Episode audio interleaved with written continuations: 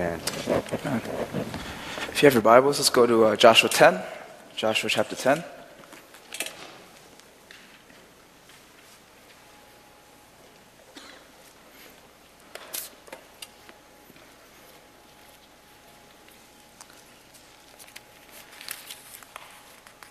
just going to hold off on reading that for a little bit. If we could, um, just in that same posture and spirit of prayer, uh, the four Sundays leading up to Christmas Day, so it began last week, um, a lot of churches who practice more uh, traditional uh, ways of worshiping the Lord, they, they call it um, Advent, Advent Sundays. Um, and it's really a season. And there's dual meanings to it. Um, in one aspect, where, as the Hebrews did uh, back in the Old Testament and uh, the period between Old Testament and New Testament, they were waiting for a Savior. So Advent symbolized the fact that they were waiting for a Savior to come and really uh, deliver them from the rule and reign of Rome at that time. Um, the Roman Catholics ch- changed the meaning a little bit uh, throughout history to make it a season where Christians and believers we wait for the second coming of Christ. And uh, the four uh, Sundays of Advent is separated. First two would be uh, to focus and, and really to dedicate our hearts and prayers. And really, it's a season of fasting, um, not of celebration. It's a fasting of anticipation, hopeful anticipation.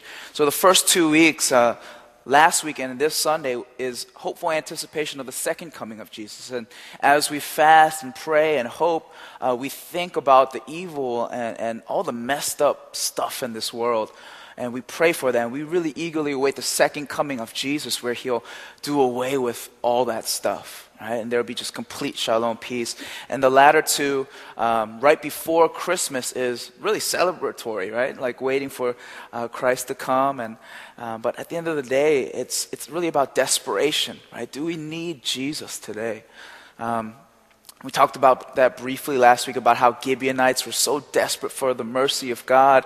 Are we today, as a church and as individual believers, desperate for the move of God wherever we are? Uh, so I just want to take, if you bow your heads with me, just in some quiet reflection, maybe like 30 seconds or so of, of oh man, just saying, God, if I'm not there, make me desperate for you. Open my eyes to see the brokenness of the world, the need for your second coming, God. Um, so let's just take some time in prayer.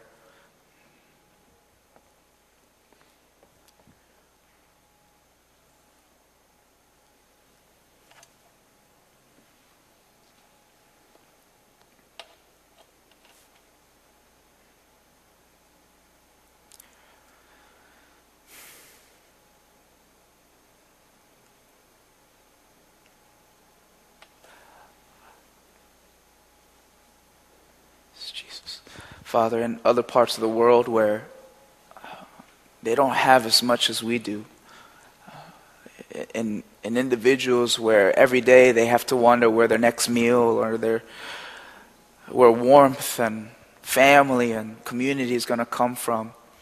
Lord, it's a lot easier for the two first weeks of Advent to relate more to them, God, because they need a Savior to come.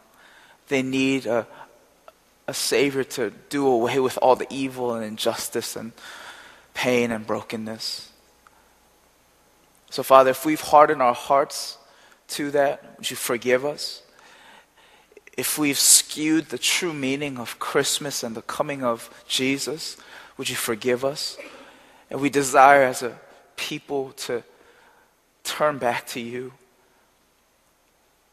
to, to acknowledge the bittersweet nature of the coming, the first coming of Jesus, but also the, the victorious nature of the second coming of Jesus. So, Lord, we look to you today and, and, we spend just 30 seconds just saying, God, we're desperate for you. We need you. We desire you. We love you. We thank you so much for this opportunity to freely worship you. We don't have to hide. We don't have to turn down the volume because somebody's watching us. But Lord, we have the freedom of worship, so we thank you for that privilege. We thank you for safety. We thank you for warmth and food, Lord. We, we love you so much. We can only worship you and respond in gratitude. So, Father, speak through this word. Uh, Would your words speak much more loudly than mine? We love you in Jesus' name we pray. Amen. Let's read uh, Joshua 10, and I'm going to just read 1 through 15 for us. Touch briefly on chapters 11 and 12, uh, which has a lot to do with the victories that God gave to Joshua. It says, The Lord has given you victory today. Do not fear. Be strong and courageous. The Lord has already given you victory. Um, but verse 1 through 15 is just kind of a great lead up to that. So let's read that together. Uh, chapter 10, verse 1. Now, Adoni Zedek, king of Jerusalem, heard that Joshua had taken Ai and totally destroyed it, doing to Ai and its king as he had done to Jericho and its king and that the people of Gibeon had made a treaty of peace with Israel and were living near them. And living near them, the original language, it's not just vicinity, it's not just physical distance, but it's literally to capture the fact that they were living among them and almost to the point of uh, uh, switching over like their customs and traditions and culture to them. So they were coming to that point. So living near them, not just physically, but culturally, socially, and, and everything that, that entails. Verse 2 He and his people were very much alarmed at this because Gibeon was an important city, like one of the royal cities. It was larger than Ai, and all its men were good fighters. So Adoni Zedek, king of Jerusalem, appealed to Hoham, king of Hebron, Piram, king of Jarmuth, Japhia, king of Lachish, and Debir, king of Eglon Come up and help me attack Gibeon, he said, because it has made peace with Joshua and the Israelites. Then the five kings of the Amorites, the kings of Jerusalem, Hebron, Jarmuth, Lachish, and Eglon, joined forces. They moved up with all their troops and took up positions against Gibeon and attacked it. The Gibeonites then sent word to Joshua in the camp at Gilgal Do not abandon your servants. Come up to us quickly and save us. Help us, because all the Amorite kings from the hill country have joined forces against us. Verse 7 So Joshua marched up from Gilgal with his entire army, including all the best fighting men. The Lord said to Joshua, Do not be afraid of them. I have given them into your hand. Not one of them will be able to withstand you. After an all night march from Gilgal, Joshua took them by surprise. The Lord threw them into confusion before Israel, who defeated them in a great victory at Gibeon. Israel pursued them along the road going up to Beth Horon and cut them down all the way to Azekah and Makkedah. As they, were, as they fled before Israel on the road, down from Beth Horon to Azekah, the Lord hurled large hailstones down on them from the sky, and more of them died from the hailstones than were killed by the swords of the Israelites. On the day the Lord gave the Amorites over to Israel, Joshua said to the Lord in the presence of Israel, O sun, stand still over Gibeon. O moon, over the valley of Ajalon. So the sun stood still and the moon stopped, till the nation avenged itself on its enemies, as it is written in the book of Jashar. The sun stopped in the middle of the sky and delayed going down about a full day. There has never been a day like it before or since, a day when the Lord listened to a man. Surely the Lord was fighting for Israel. Then Joshua returned with all Israel to the camp at Gilgal. And last week we talked about the Gibeonites' deception. So we know that the foreign nations that are not Israel, they heard about the works of God, and based on what they heard, they, it was, they, they responded with fear. So, and I explained last week that when we really encounter the presence and, and, the works of God in our lives, we have two ways to respond either with extreme passion and running towards Him, or with anger and saying, Man, I don't like that. I don't believe in that. So you're going to go against that. And that's exactly what the kings did, right? So they just heard about the works of God at that point. And then we have the Gibeonites who also heard about the works of God, and a lot of fear came in them. But fear that led to a pursuit of mercy so they went to Israelites and they, they deceived them. They wore shoes that were worn out. They brought wineskins. They pre molded their bread. I've never heard of that before. They pre molded their bread and brought them says, Look, we traveled from a very far distance. And at that point, Israel didn't know that this was the Gibeonites. We traveled from very far, right? Have mercy on us. Take us as your servants and slaves. And then we see Israelites saying, okay, and we remember that they made a covenant in the name of God, but they didn't inquire of God. Right? They made a covenant with Gibeon, the nation that was supposed to be destroyed, one of the nations that was supposed to be destroyed by God, as promise, as his promise indicates in Exodus, right? Nations all the west of Jordan, which is your promised land, I will destroy. Right? So that led to disobedience. They didn't inquire of God, they make a covenant right? But the point of that was even though man makes an imperfect covenant by fleshly decisions and by, uh, by decisions of logic, God is the one that upheld it. Throughout history, we see the, the Gibeonites who become this people called Nethinim. Right, who ultimately end up helping the construction of or the rebuilding of the city of God, of Jerusalem, of the walls in particular. And, and we see that uh, they also be, eventually become helper of the priests of God, right? And historians believe they slowly but surely kind of get molded back, molded into the society of people of God and become the people of God. So if you think about the Gibeonites' history, we have them as foreigners who were supposed to be destroyed, right? Who begged for mercy, who didn't get it, right? And even though they were not supposed to, they pursued that. And then we see later in history, not only are they just surviving, they become part of the rebuilding of the kingdom of God. How awesome is that? And the main point is just the faithfulness of God. God is a covenant keeping God, even though we as people who are, who made a promise with Him, and, and, you know, we talk about, um, our, uh, our, our, confession of faith and, and coming to Christ Jesus. We, we, we, we make that promise to Him, but if you're like me, we always turn our backs on Him. We sin constantly. But it's not about our faithfulness, but it's the faithfulness of God through generation upon generation, right? He's a covenant keeping God. We have to keep that in mind, right? It's about his covenant. It's the covenant not just he made to Joshua. Remember, his covenant goes all the way back when he approached Abraham in Genesis, right? In, in Genesis 15, he says, These are the places where your descendants will inhabit. This is the land, and it happens to be the land of Canaan. So thousands of years later, he, he fulfills that promise here. Right? Our God is faithful. Amen? Right? We are unfaithful, but our God is faithful. Amen? Right?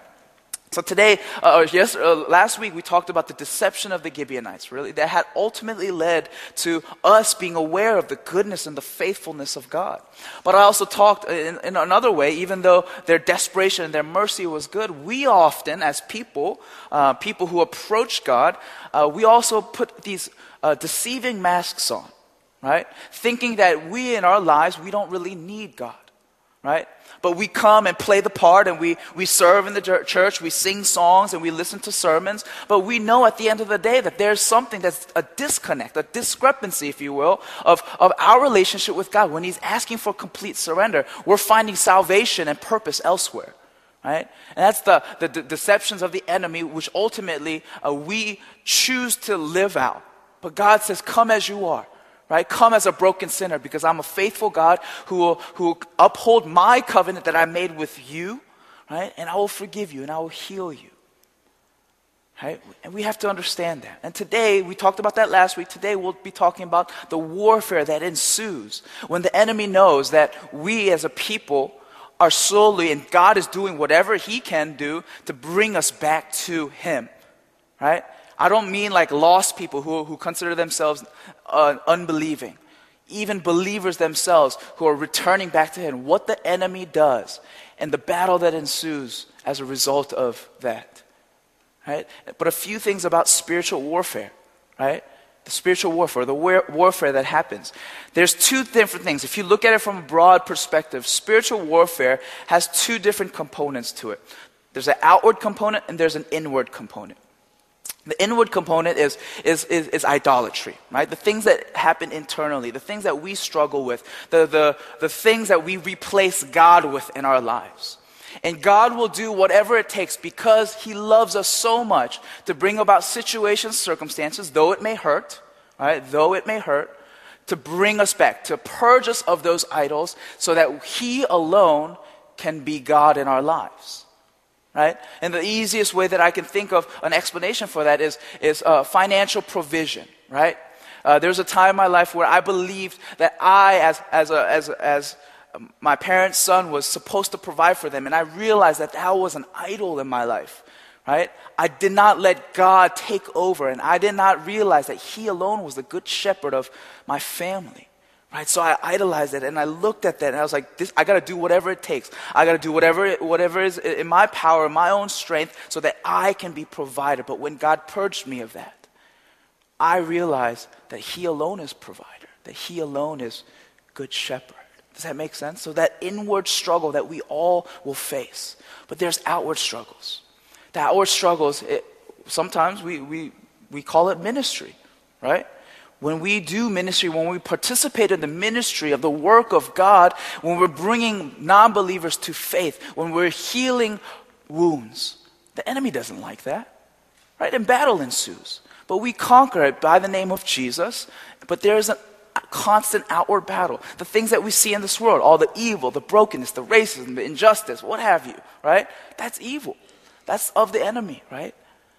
But we, as people of God, we rise up and say we're going to battle those things. And so there's an outward and inward element of spiritual warfare. So just keep that in mind.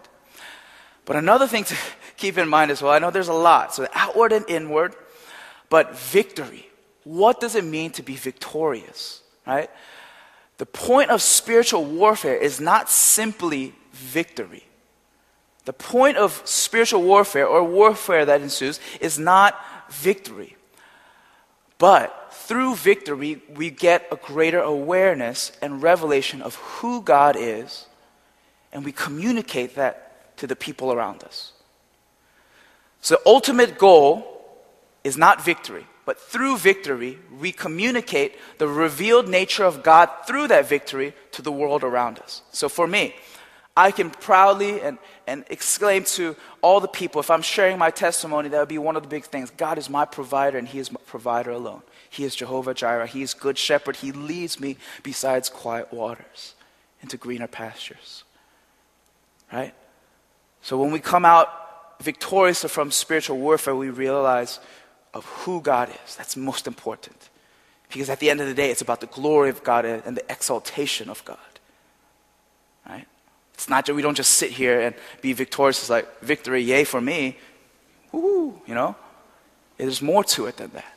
Right? It's, the, it's the proclamation of who God is to the ends of the earth. All right? So let's just go into the text. And all, all those things will I'll, I'll, come, it will come full circle.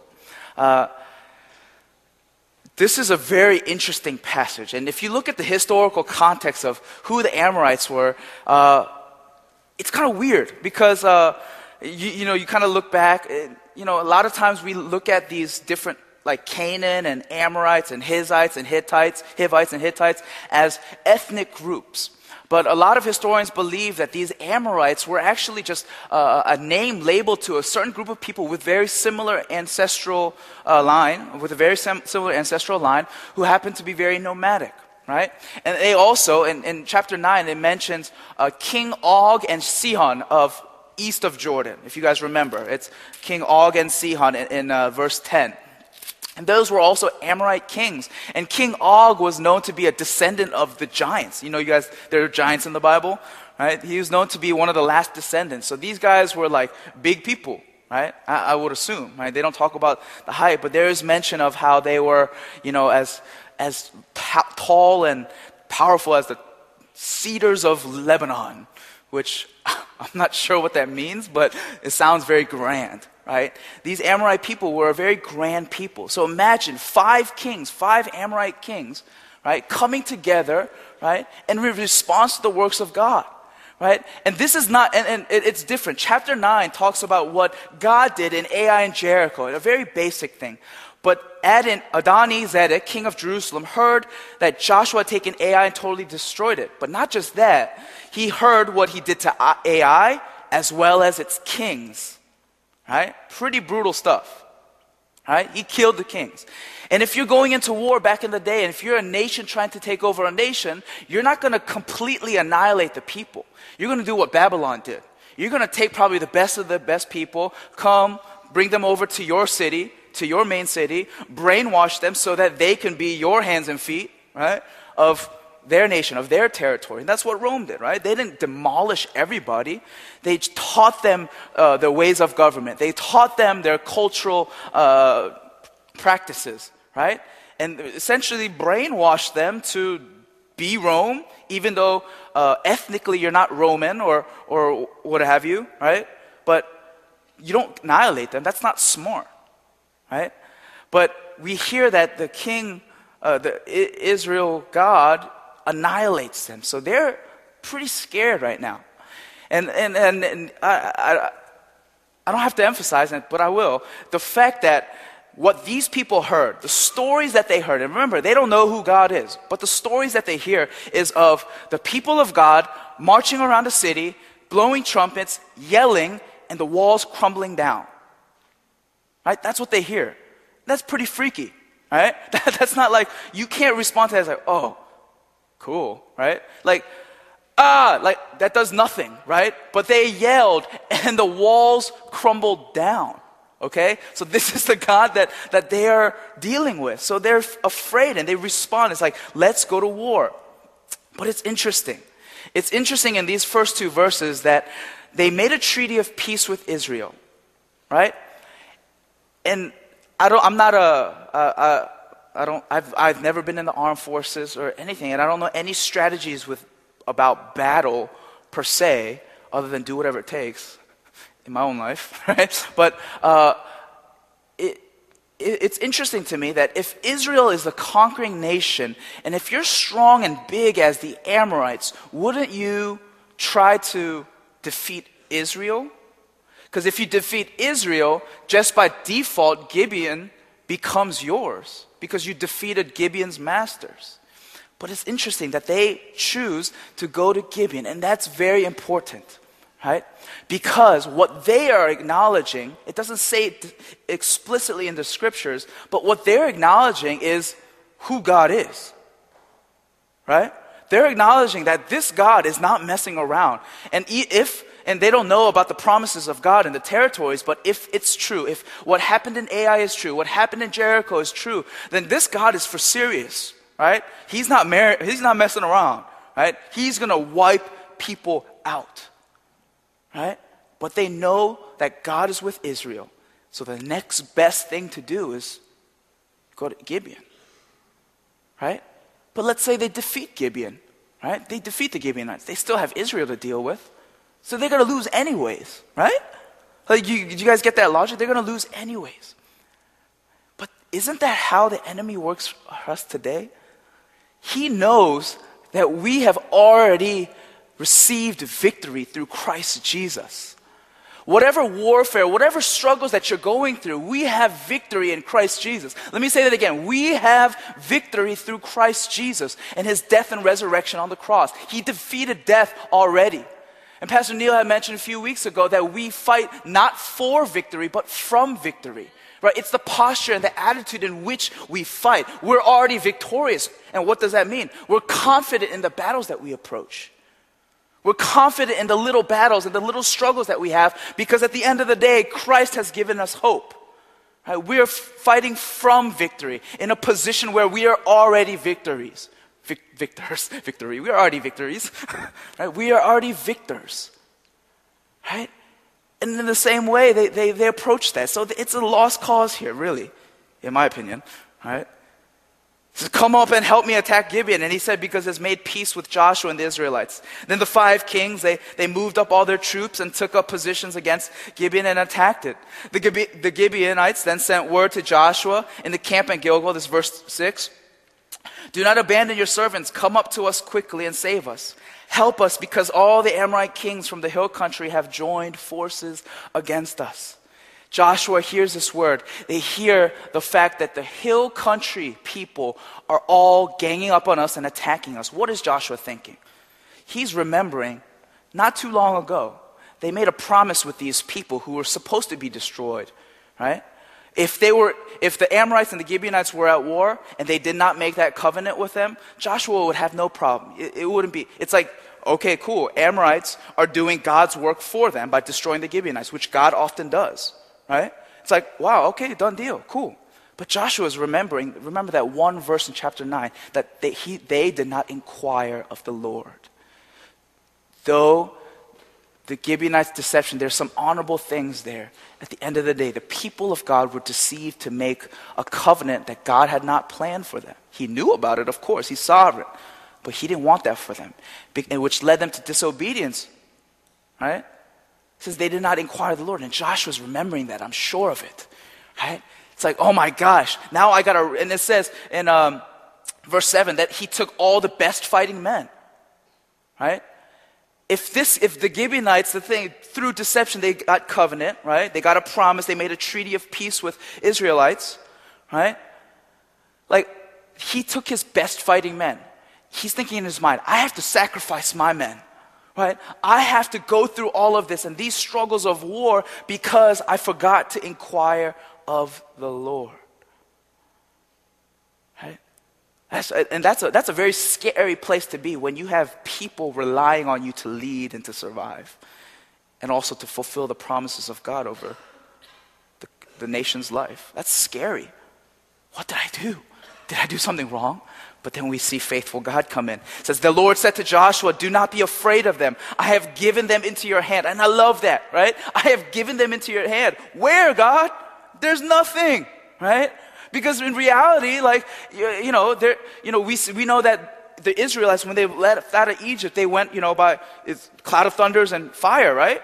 Right? God went before them, and there's a clear sign of that. But we see, don't see that in Scripture. All Joshua has is the Lord said to Joshua, Do not be afraid of them. I have given them into your hand. Not one of them will be able to withstand you. And I'm a realist, guys. When I'm looking at the Scripture, I'm just like, Don't do it, Joshua. don't do it, man. Like, you just don't know right? Even though we have clear scriptures of victory and, and hope in our lives, we always look at the present situation we're like, we just don't know, right? It's the same thing. It's like, how do we know that God's word is true? How does Joshua know that even though he brings his best fighting men, if, and if they're completely and utterly destroyed, they have nothing, right? They have nothing. So I, I think he's freaking out at this point. I, I would be too but he goes in faith. And I believe that one of the first steps of victory in our lives, when we know that there's already the promise of victory, but the first step for us to be aware of victory is to take steps of faith and obedience. Right? Not, take, not steps of logic and know how.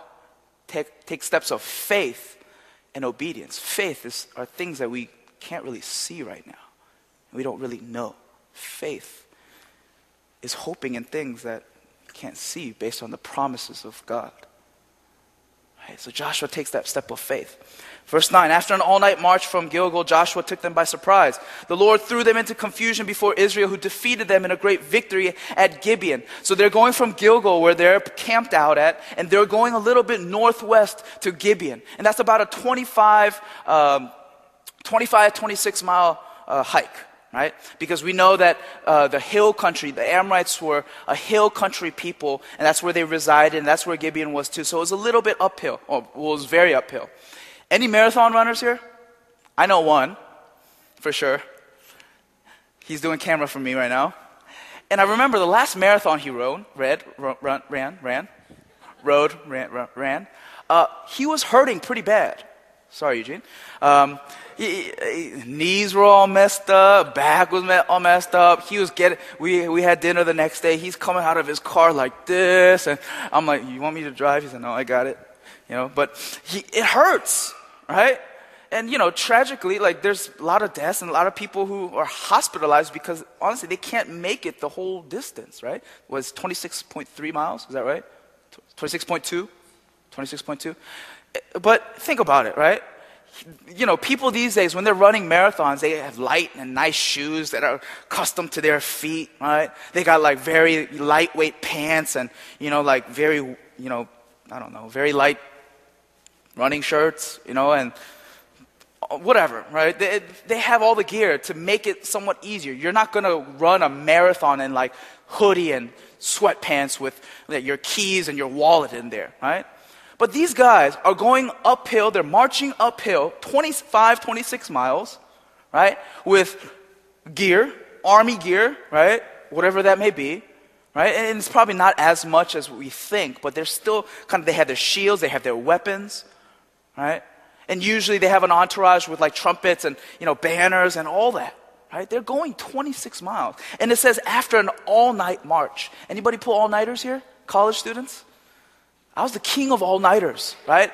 And you know, you know what we try to do is we, we, we try to get uh, some of the college students to come and we pull an all nighter with them and create like a space to for them to study. Like, and by like 2 a.m., which I still think is pretty impressive, I'm like this, like oh my gosh, right? This is after an all night march from Gilgal, uphill, 26 miles, with a lot of gear and weapons. Joshua took them by surprise. Already the cards are stacked up against them. If we talk about logic, if we talked about interpreting the scripture from a logical standpoint, they're going to lose, right? They're tired, they're weary, they went uphill. And not to mention, and I'm not no, I'm not a battle or war strategist, but if you're fighting an uphill battle, odds are not in your favor. Right? If you're fighting downhill and you're looking at them, you know, shooting arrows, like, you suckers, you know, like that's easy. But they're going uphill. Cards are stacked up against them. But it says this in verse 10 The Lord threw them into confusion before Israel, who defeated them in a great victory at Gibeon. Israel pursued them along the road going up to Beth Horon and cut them down all the way to Azekah and Makkedah. As they fled before Israel on the road down from Beth Horon to Azekah, the Lord hurled large hailstones down on them from the sky. And note this more of them died from the hailstones than were killed by the swords of the Israelites. Isn't that amazing? Can you imagine the, the army, you know, the Israelite army, going up to battle? And they're going on the promises of Joshua, but ultimately God, because God spoke to Joshua, and Joshua probably commanded his army. He took his best fighting men, and they're going. Right? And uh, I, I, believe that they were probably scared. They're like, why are we hiking right now? You know, why are we going all night? Why are we not resting? Why is there not, you know? But it says here that at the end, if you were to count, more of them died from the hailstones provided by God than were killed by the actual Israelites themselves. Friends, our God, when He leads us into battle, which He s- says that we are very much in battle today, it's not about flesh and blood, but through princes and principalities, we are constantly at warfare. He says this that the God of Israel, the God who sent his one and only Son, Jesus, fights on our behalf. Not only does he fight and equip us and empower us, he does more damage than we could ever do. That's good news. Right? Everything is against them.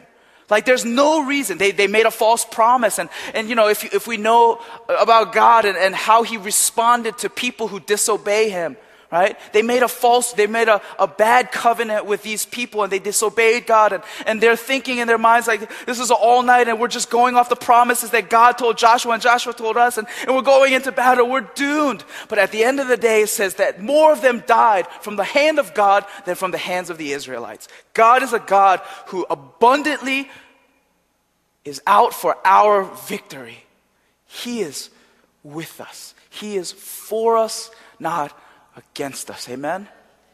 That's who God is, right? And if we really believe that that's who God is and that's the promises of Scripture from Old Testament to New Testament, how much more do we look upon the world and all the issues with hope and awareness that this is just temporary because Jesus is going to come once again to do away with all the suffering? How much more in our individual, in our inward battles that we face, in our inward spiritual warfare, can we look in confidence and know that even though we may not have the things that we want right now, at the end of the day, God is the one that fights for us, and He will be our victor, and He makes us a victor, and as sons and daughters of God, we'll be okay. There's hope. How much more? We don't fight for victory. We're not struggling as the Israelites did. We don't have any doubt. We should not have any doubt as the Israelites did. Because we already know that through Christ and Christ alone, He already had victory. So we fight from victory as victors in all the warfare that we go through. We know and we hope. Verse 12 On the day the Lord gave the Amorites over to Israel. Joshua said to the Lord in the presence of Israel, O sun, stand still over Gibeon. O moon, over the valley of Ajalon. So the sun stood still, and the moon stopped, till the nations avenged itself on its enemies. It is written in the book of Jashar. And the book of Jashar is, is, is, is, is, is known to be um, like a, just a book with a lot of poems and songs about the heroines of Israel. Right? So what the author is saying is, see, they said it too, so this is true. Right? So, as it is written in the book of Jashar, the sun stopped in the middle of the sky and delayed going down about a full day. There has never been a day like it before since, a day when the Lord listened to a man. So here am I. You know, if I resemble the Israelite army, and I, and I look and I'm fighting and I'm pursuing these Amorites, and yeah, I kill one or two, but I see like out of nowhere, uh, you know, and battle, it's not like one side is here, one side is over there. Shoot once, okay, your turn, shoot. Everybody's mixed in. Somehow, some way, hailstones come, right, and they don't kill Israelites. Your, your guys' jaws are not dropping, dropping. So somehow, some way, as you're fighting, boom, boom, sword, sword, you know, spear. Like an Amorite is right next to me, and he gets, he dies because of a hailstone. Somehow, some way, the hailstone doesn't hit me, and I'm right next to him. Okay, right? So, furthermore, Joshua says, "Sun, stand still." Right? And the sun stands still. And it says that in the middle of the sky and delayed going down about a full day. Right?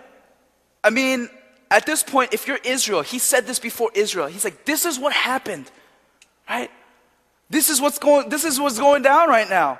If you were Israel, would you not, oh my gosh, our faith was very much misplaced. Like we try to do other gods, we try to do other ways, but wow, this God is crazy, you know? This God is amazing, you know? And you know, remember, there's covenant with Gibeon as well, the Gibeonites. And I'm sure the Gibeonites are there. So they just hear, Gibeonites, if you go to back to, to, chapter 9, they hear about the works of God, but they haven't experienced firsthand what God can do. So, what is God doing here? Through hailstones, through sun, through nature, one thing that He's doing is that I, the God of Israel, am with you.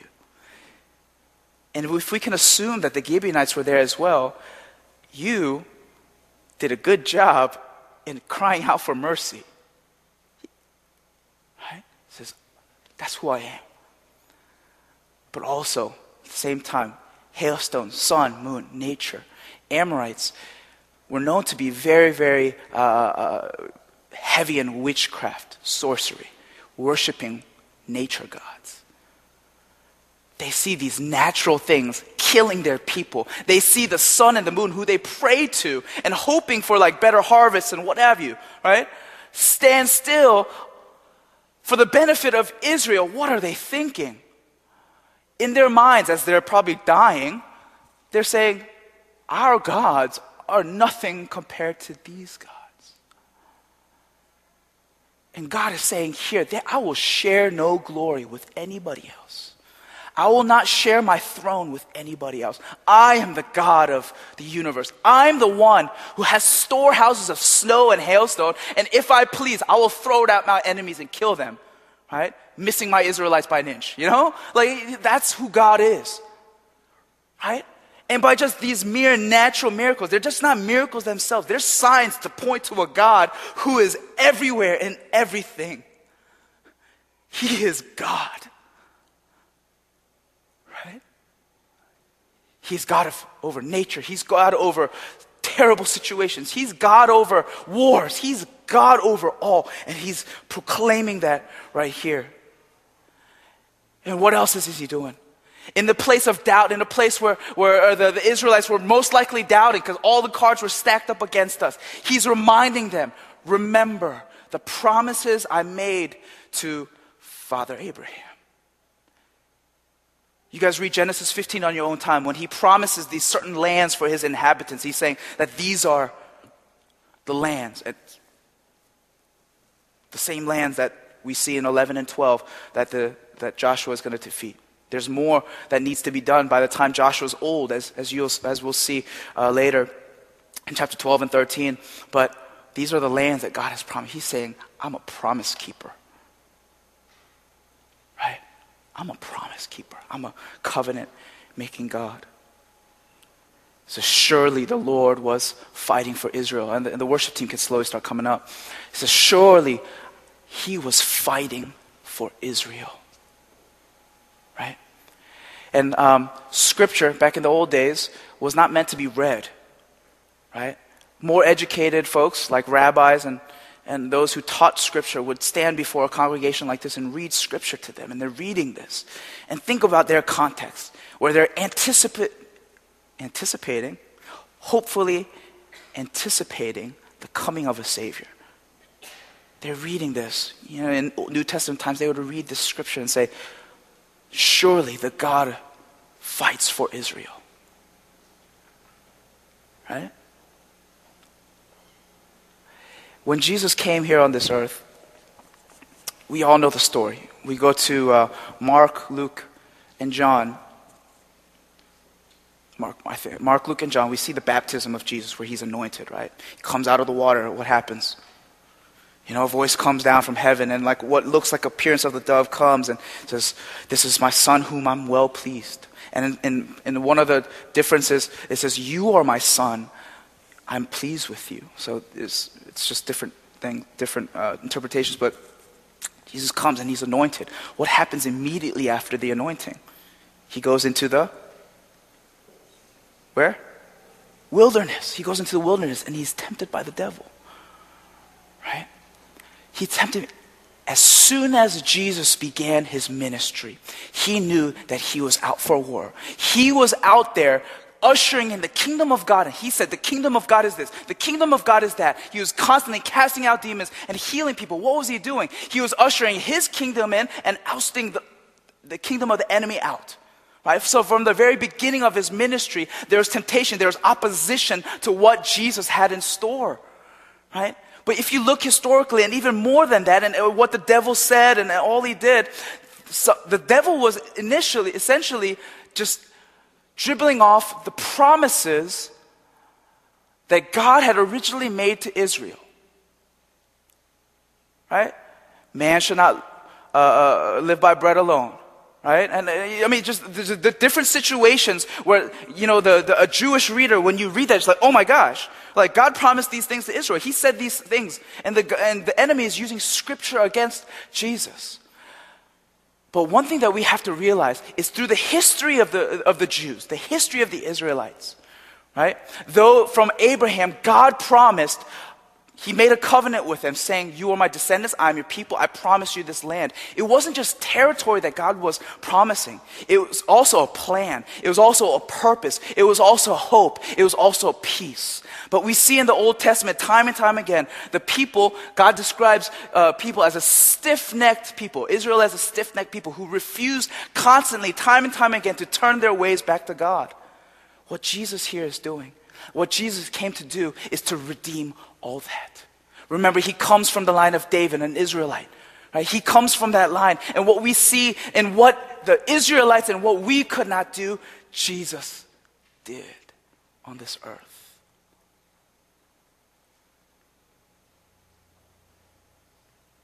Because in Joshua, after, even though we have this territory, we end up, we see disobedience. We see kings, right, who turn their way from the Lord time and time again. So Jesus had to come. So God saw all that. He saw that his promise was not being fulfilled. Friends, Jesus was not an isolated situation. Jesus was a plan that made God's covenant with his people possible. And even to this day, as we continue to sin, as we turn away from Him, looking at our idols, looking at the gods who will steal, kill, and destroy, God says, Remember Jesus. And as the Israelites had the sun to stand over, uh, to stand still, and as the Israelites had the hail that killed and fought on their behalf, who was God, He says, Today you have Christ Jesus and the cross of Jesus, who leads you into victory. You don't have to fight anymore as the Israelites once did because Jesus already did that. Do you see that connection? The Israelites had to fight. They had to kill. They had to do all these things. But it says here in scripture that Jesus, who is the greater Joshua, who's the greater Moses, you know, in the original language, Jesus is just Joshua, right? Jesus is the greater Joshua who fights on our behalf, who doesn't need hailstones, who doesn't need a sun to stand still, but because of his sacrifice on the cross, he says, I have given you and me victory once and for all.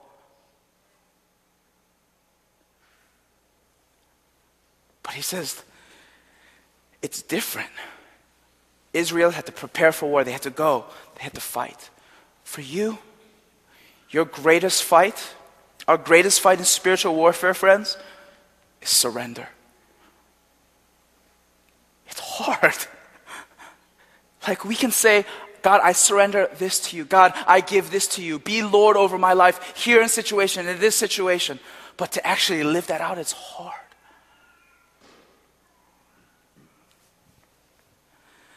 So park that idea. But at the end of the day, remember that whole idea of, of why Jesus or God allowed all this to happen, even though the Israelites disobey, and even though he knows, was because he's a covenant keeping God.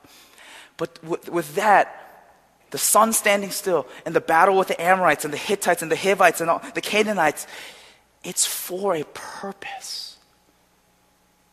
Friends, did you know that our spiritual warfare is for a purpose? Our world in Romans, let's turn to it. Romans. Let's go to Romans real quick. Romans 7. 7 verse 18. It says, I consider that our present sufferings are not worth comparing with the glory that will be revealed in us. The creation, all of creation waits in eager expectation for the sons of God, you and me, the sons. It's not, it's not talking about the Son of God, who's Christ, the sons of God to be revealed. Friends, as I mentioned in the beginning, spiritual warfare, victory is not the end goal. It's the victory that leads us to a greater awareness and revelation of who God is and for us to proclaim that to the world. So when we experience victory, when the Israelites experienced victory in the Word of God, it was so that God's name would be glorified in all the world and God's fame would be known in all the world. For us today, the world, through the Holy Spirit, because we have the power of the Holy Spirit, it says creation waits in eager expectation for the sons, and may I add daughters, to rise up. When we look at our lives and we look at this world, not in, the, not in the framework of our own mind, me, myself, and I, victory, yes, thank you, God. When we look at it in the greater global scope of who God is and what He desires to do, it makes a lot more sense. In verse 31, it says, What then shall we say in response to this? If God is for us, who can be against us? He who did not spare his own son, but gave him up for us all, how will he not also, along with him, graciously give us all things? Who will bring any charge against those whom God has chosen? It is God who justifies, it's God who fights for us. Friends, we have victory. And he reminds us time and time again through community, through worship, through communion, which we'll be taking soon. He says, My cross, my death and resurrection is to bring you to victory, is to make you know that the hope in me is the best hope of all, is to let you know that your faith in me, right, it'll be proven right. Trust me. I am the God of Israel. I'm the God of, of, of, of the Old and New Testament. I am the God of, of you. I'm the God of all these. I,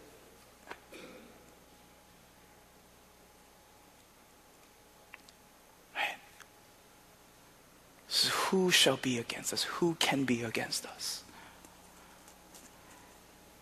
And we're, we're, we're, we're in a, you know, some Christians these days, speaking of Advent and just a desperation for God and for God to be the vic- victor, and, and, and they actually need, they physically, in all their situations or circumstances, need Jesus to come again. Does that make sense? There's people in this world who, who, who are risking their lives in worshiping God. Right? Think about it from their perspective. They are waiting for the second coming of Jesus. Right? There's no doubt about it. Right? We look at people who don't know Christ, who find themselves in hopelessness, in despair. Right? We look at the injustices in this world. Creation is longing for a victor. Creation is longing to be proven wrong that the things that they value and the things that they've trusted in are wrong. They're waiting in eager expectation for the sons of God to rise up and be hope and proclaim the victory that we saw, that we see constantly in Scripture and are constantly reminded of through commun- like things like communion. that we have victory. Here's the good news. Creation waits in eager expectation for the sons and daughters to rise, to be revealed.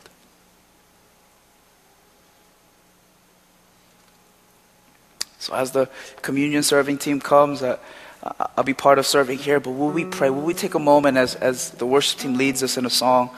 Um, here's what I want to do. We're going to take communion together. Um, and immediately after, I have a few closing remarks and some prayer topics that we'll go into. And if you're able, uh, I would, I would just, just beg of you just to come before a God who is, is worthy, a God who gave us victory through Christ Jesus.